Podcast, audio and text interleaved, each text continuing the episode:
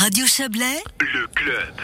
Les championnats du monde de ski alpin sont bien installés à Cortina d'Ampezzo depuis une semaine. Désignée il y a quatre ans pour accueillir cet événement, la station italienne entendait en profiter pour renouer avec son passé sportif. Mais la crise sanitaire est venue chambouler tous ses plans. Cet hiver, le village des Dolomites doit, euh, qui, qui doit, qui plus est, euh, composer avec une interdiction d'ouvrir ses pistes. La population n'est ainsi pas passée de 5000 à 40 000 habitants au plus fort de la saison, comme euh, euh, comme d'habitude. Ces mondiaux font donc office de bouffée d'air frais pour Cortina. Sur place, comment la situation est-elle gérée et quelles sont les répercussions de cette pandémie de Covid-19 Notre envoyé spécial, Julien Traxel, s'est entretenu avec Francesco Cortecolo. Il est chargé de à l'Office du tourisme de Cortina d'Ampezzo. Même si les médias invités, le nombre de médias invités a été réduit, finalement, les, les principales stations de télévision européennes sont ici. Cortina est très belle euh, ces jours-là, il y a beaucoup de neige, donc euh, c'était aussi une opportunité de montrer la qualité du ski de Cortina, qui n'a pas toujours été au centre de, la promotion et de l'image de la station, mais qui pourtant est, est, vraiment de haut niveau.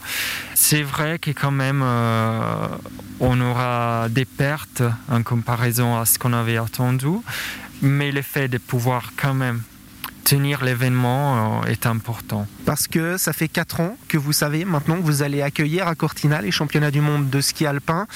Il y a eu évidemment toute une préparation, des attentes aussi autour de cet événement. Oui, absolument. Dès les débuts, on a cherché à construire un événement qui n'était pas que pour l'événement en soi, mais qui est, euh, disons, fonctionnait comme un essor pour les resorts, pour, euh, pour Cortina, pour la ville, pour euh, les hôtels, pour euh, beaucoup d'investissements qui ont été faits au fil des, des, quatre dernières années. Là, avec ces championnats du monde, finalement, c'est aussi un moyen de faire vivre la station parce qu'en Italie, cet hiver, les remontées mécaniques n'étaient pas autorisées à ouvrir. Donc l'hiver a été et est toujours très compliqué. Oui, très compliqué. C'est vrai que Cortina, on a un peu la chance d'être une petite ville qui où beaucoup de gens, beaucoup d'Italiens vont, même s'il n'y a pas la possibilité de faire du ski, mais c'est vrai qu'il y a quand même beaucoup de, de restrictions. Donc c'est très difficile.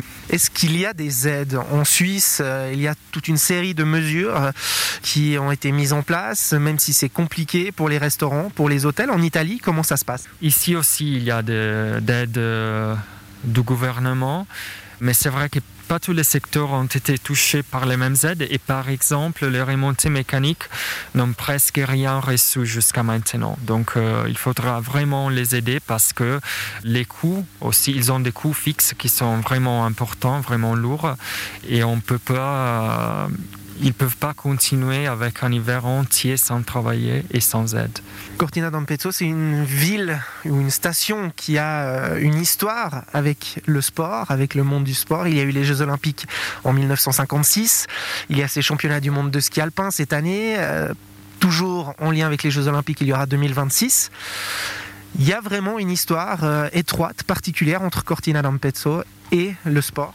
Oui, absolument, absolument. Cortina et aussi l'un des endroits où, où, en général les vacances euh, à la montagne ont commencé en Europe. C'est vraiment l'un de ces petites villes qui ont commencé à accueillir les touristes à la fin du 19e siècle.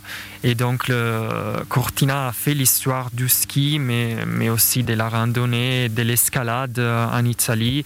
Par exemple, la première euh, école de ski italienne a été fondée à Cortina. Et puis, les Jeux olympiques de 1956 que vous avez évoqués ont été les premiers à être hébergés en Italie. Donc, euh, oui, il y a un lien très étroit entre Cortina et les sports. Et c'est quelque chose qu'on avait un peu perdu dans l'image de la destination et qu'on veut récupérer avec ces grands événements. Là, ces championnats du monde, cette année, c'est aussi un bon test en vue de 2026 Absolument, absolument, parce que euh, avec euh, toute probabilité, la, les pistes utilisées pour les championnats vont être les mêmes qui seront utilisés pendant les, Jeux olympiques.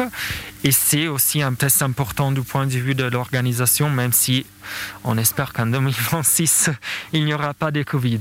Quand on parle aujourd'hui de Jeux olympiques, euh, les gens, le public est de plus en plus euh, frileux, entre guillemets, ils ont peur des coûts que ça peut engendrer. En Suisse, 2026, Sion était aussi euh, candidate. le peuple a refusé en votation ces Jeux olympiques. Ici, à Cortina, quelle est la sensibilité par rapport à ces Jeux olympiques?